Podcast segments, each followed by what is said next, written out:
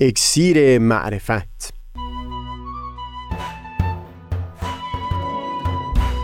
مروری بر مزامین کتاب ایقان این گفتار نقشی نو تشکیل دادگاه. از تا همامه ازلی در شور و تغنیست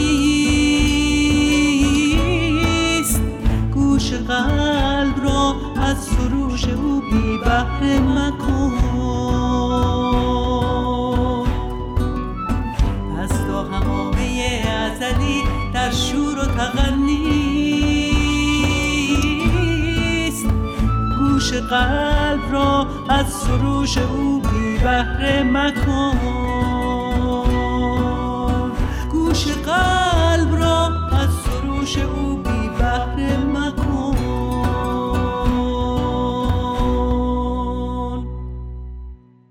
دوستان سهیل کمالی هستم. پیشتر بیان کردیم که اون الگوی رفتاری که حضرت بحالا سعی داشتن در خصوص نحوه برخورد با خشونت در دل جامعه بهایی رشد بدن به بارزترین نحوی در ماجرای قتل حاجی محمد رضا اصفهانی در شهر اشقاباد جلوگر شده بود. اینکه این رو با همچو اطمینانی بیان می‌کنم نظر به این است که حضرت بهاءالله خودشون در چندین لوح بیان فرمودند که از رفتار بهایان در این ماجرا نهایت رضایت رو داشتن و حتی اطمینان در دلشون پدید آمد که تلاش های چند ده ساله در تربیت یک جامعه جدید به سمر نشسته در گفتار قبل بیان ماجرا رو آغاز کردیم. اینکه دو جوان سی ساله از شیعیان ایرانی ساکن اشکاباد به تحریک شماری از علما و تجار خون پاجی محمد رضای هفتاد ساله رو ریختند و از سوی حکومت روس که این زمان بر منطقه تسلط داشت دستگیر هم شدند.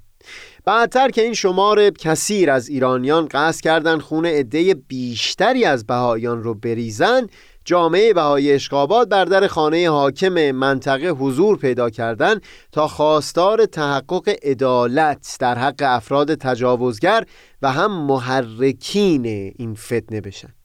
زمانی که جمع بهایان در باغ و بستان خانه جنرال قمروف حاکم خارزم به تفرج مشغول بودند جناب ابوالفضائل گلپایگانی که پیشترها بیان کردیم دانشمند بهایی معاصر دوران حضرت بهاءالله بود و هم یک نفر دیگر از دوستان وارد ساختمان شدند تا به واسطه مترجمی که از گروه بیطرف انتخاب شده بود با او گفتگو بکنه. همونطور که انتظارش هم می‌رفت معلوم شد که ایرانیان مقیم اشکابات اینطور به حاکم گفته بودند که چون حاجی محمد رضا به مقدسات مذهب شیعه توهین کرده بود دو فرد قاتل تا به شنیدن نیاوردن و خون او رو بر زمین ریختن.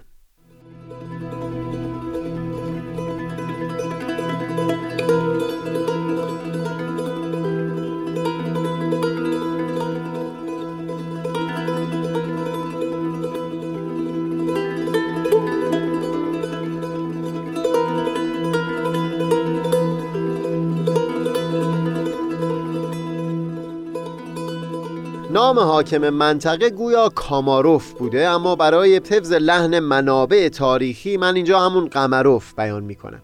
جزئیات گفتگویی که میان این جنرال قمروف و ابوالفضائل رد و بدل شده بود در دست هست و دارای نکات مهمی هم هست برای فهم اینکه تصویری از بهایان چطور در گذر سالیان در ذهن حاکم و مسئولان کشور نقش بسته بود. حتی این احتمال هم میره که همین گفتگوها و سخنان والی در خصوص معبد بهایان تونسته بود سالها بعد امکان بنای ساختمانی که بهایان با نام مشرق الاسکار می‌شناسند رو در اشقابات امکان پذیر بکنه.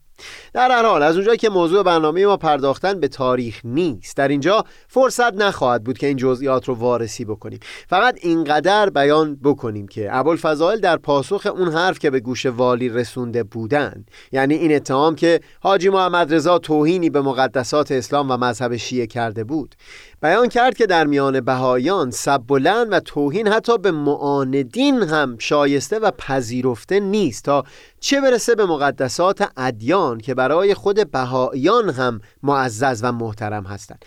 و هم بیان کرد که اگر ما بهایان بخوایم نسبت به مقدسات اسلام توهینی بر زبون بیاریم بایستی همچو توهینی رو با آسودگی خاطر بیشتری در حضور افراد غیر مسلمان بر زبون بیاریم.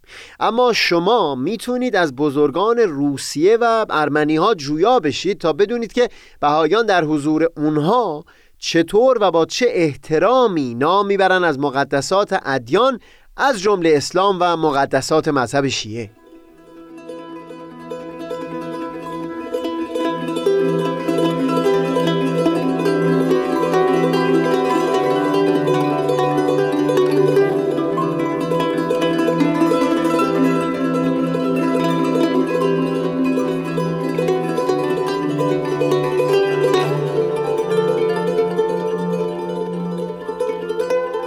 والی به طور خاص در خصوص امامان شیعیان جویا شد. ابوالفضائل باز بیان کرد که والی می‌تونه از سنی های منطقه و ارمنی ها جویا بشه.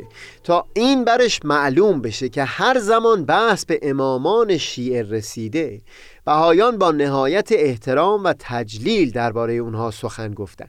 و اینکه اگر همچو تعظیم و تجلیلی از صمیم قلب نبود هرگز نزد افراد اون طایفه های دیگه اصرار بر این مطلب نمی داشتن ژنرال از شنیدن سخن ابوالفضائل قانع شد و حتی در تایید کلام بیان کرد که خبر به او رسیده که خود حاجی محمد رضای مقتول محل اجتماعی رو به طور رایگان در اختیار عزاداران قرار داده بود و حتی کمک نقدی هم کرده بود. در جایی از سخن ابوالفضائل این را هم بیان کرده بود که بر فرض محال که همچو توهینی بر زبان حاجی آمده باشه. وظیفه این افراد این بود که با داشتن همچو دلیل محکمی او رو تسلیم قانون بکنن نه اینکه خودشون سرخود دست به خونش باز کنن. در نهایت به نمایندگی از بهایان درخواست ابوالفضائل از ژنرال به نحو بسیار شفافی بیان شد. به نقشه معاندین برای ریختن خون 24 نفر از بهایان اشاره کرد و ادامه داد که ما آمدیم حکومت را در جریان بگذاریم تا بدانیم تکلیف ما چیست. اگر شرارت اشرار را دفع نمایید که امید به حفظ باشد می توانیم اقامت خود در این منطقه را ادامه دهیم. اگر همچو حفظ و سیانتی مایه زحمت حکومت و باری گران بر دوش این ملت است آنگاه ترجیح می دهیم توکل بر پروردگار نموده همگی به گوشه دیگری مسافرت نماییم.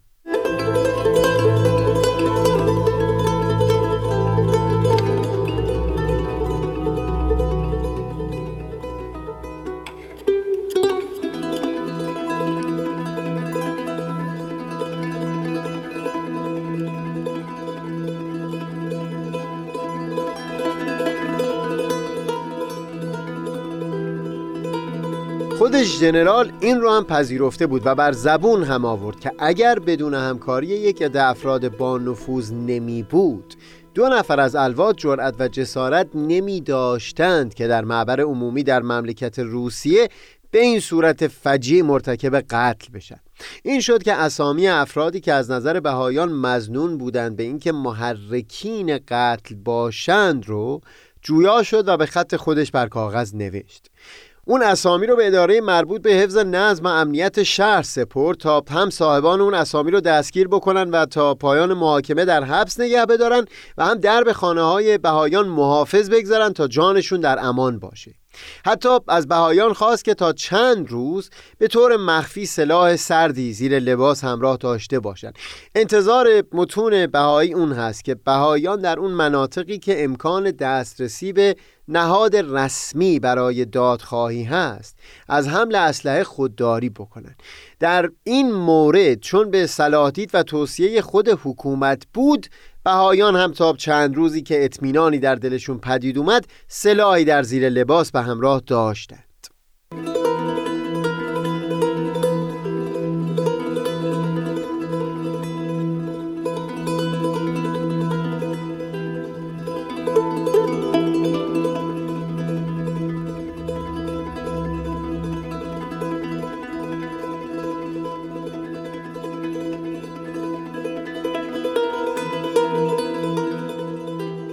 دستگیری ها که آغاز شد ترس بر معاندین چیره شد و شهر امنیتی پیدا کرد. افرادی که بنا بود به اون 24 بهایی تعرض بکنن اکثرشون فرار اختیار کردند به جز یکی از اونها که دستگیر شد. البته دو نفر هم اشتباهی دستگیر شده بودند که این بیگناهی اونها رو بهایان هم بعدها در دادگاه بیان کردند و جدای از اون در جریان بازپرسی ها هم شفاف شد. توی همین چندی اون پنج شش نفر از تجار و علما که محرکین قتل بودند هم دستگیر شدند. در این زمان جریان بازپرسی آغاز شد که حدود دو ماه به طول انجامید و در این بازه تمام افراد از مدعی و شاهد از تمامی توایف رو احضار کردند و اظهارات افراد رو به طور جداگانه ثبت و ضبط کردند. منتها در طول همین زمان معاندین هم معطل و منتظر ننشستند. دست به دامان مقامات در ایران و به خصوص علما و تجار در خراسان و آذربایجان شدند و حمایت فراوانی هم دیدند. از سوی مشغول ساختن شاهدان دروغینی در خود اشقابات شدند و هم شایعه هایی رو نشر می‌دادند که مثلا فلان سرتیپ یا فلان امیر از تهران راهی اشقابات شده تا بهایان اشقابات که همه رعیت سلطان ایران بودند رو در قل و زنجیر روانه ایران بکنه این شایعه ها رو می پراگندن تا شاید سبب بشن بهایان اشقاباد از ترس اون شهر رو ترک بکنن. و حقیقتا هم اینا خالی از تاثیر نبود و بهایان رو به تحمل و هم گفتگو داشته بود. گاهی وقتها این شایعات رو که رخدادش مانع منطقی هم نداشت حتمی الوقوع تصور می‌کردن. اما در نهایت توکل کردن و با حس آمیخته به بیم و امید منتظر نتیجه تحقیقات حکومت و بازپرسی ها موندن.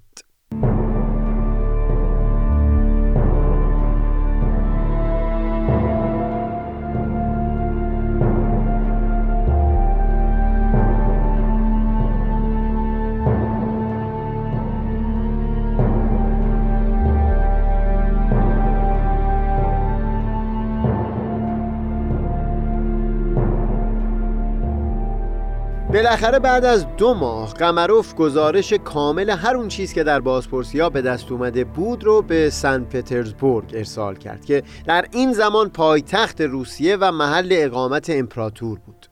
از اونجایی که مسئله مسئله قتل و لذا صدور حکم اعدام بود تصمیم بر تشکیل دادگاه نظامی شد و بنا شد قاضی نظامی که به او سود اعظم گفته می‌شد با چندین نفر دیگه از اعضای اون دادگاه برای رسیدگی به پرونده روانه اشقابات بشه.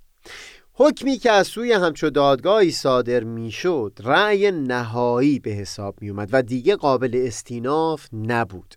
لذا بعد از صدور حکم امکان شفاعت و وساطت از سوی مقامات هم نمی بود روال همچو دادگاه هم این بود که مدت دادگاه نمی‌تونست از 24 ساعت بیشتر باشه. این شد که اول قرار بود سه روز روزی هشت ساعت باشه اما نهایتا به خاطر ازدهام جمعیت دادگاه رو چهار روز ادامه دادن.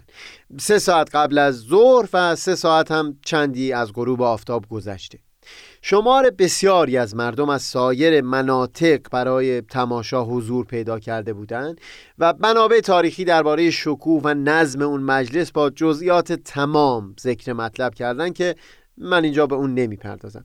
فقط یک چیز رو بیان بکنم که در اصطلاح این منابع تاریخی تعبیر مقصرین فقط و فقط در خصوص اون دو قاتل استفاده شده که رئیس پلیس به چشم خودش اونها رو در حال ارتکاب جرم دیده بود و همین هم شد که تا مرز ایران برای دستگیری اونها رفت. برای همین هم هست که فقط و فقط این دو فرد قاتل رو از همون اول با قل و زنجیر و با چندین محافظ وارد دادگاه کردن. همچو حالتی و همچو مواظبتی درباره اون چند نفر محرکین یا مشوقین نبود. چون قصد و هدف از تشکیل دادگاه از اساس این بوده که نقش داشتن اونها در ارتکاب قتل وارسی بشه. این نکته که بیان شد یعنی این تمیز و تفکیکی که دادگاه قائل شده بود بین اون دو فرد قاتل و اون چند نفر محرکین متاسفانه از نظر برخی منابع غیر بهایی پوشیده ماند.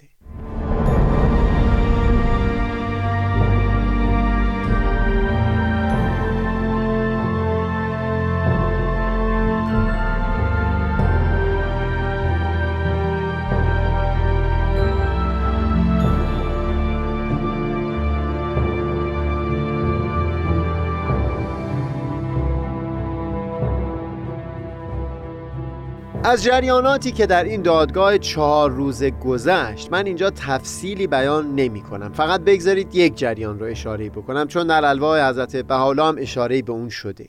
و اون جریان قسم خوردن هست که بیانش در اینجا خالی از لطف نیست. از اونجا که شهود حاضر در دادگاه از ادیان مختلف بودند از قاضی شیعیان خواسته شد تا شاهدان شیعی مذهب رو به اسم خداوند و کتاب قرآن قسم بده که شهادت دروغ ندن و ملاحظه دوستی و همکیشی نکنن و بدون قرض و به راستی صرف سخن بگن. خود قاضی شیعیان رو سود اعظم به همون روش قسم داد. کشیش ارمنی ها افراد اون آین رو قسم داد و ملای یهودی هم شهود یهود رو.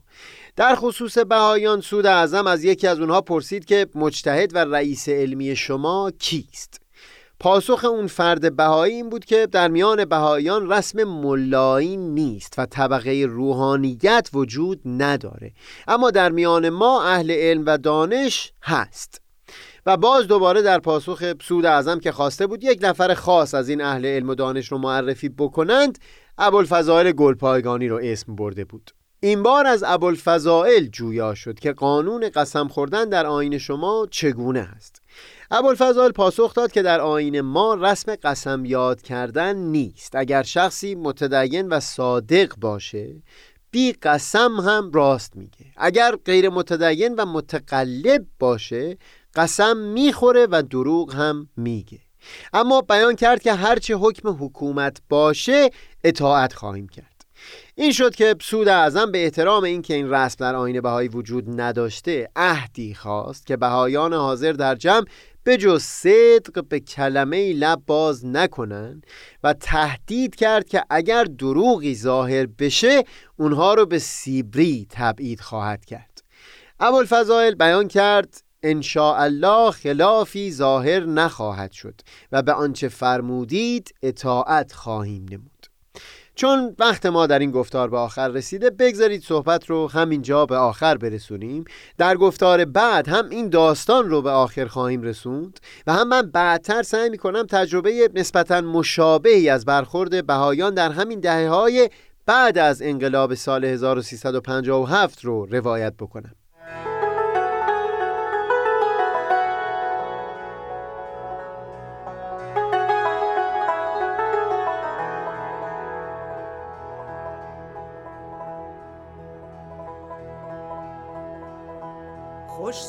ساحتی است. ساحت هستی. اگر اندر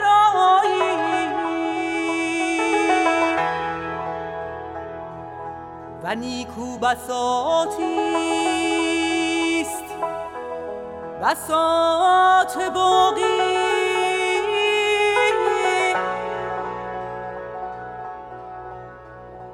اگر از ملک فانی برتر خرامی.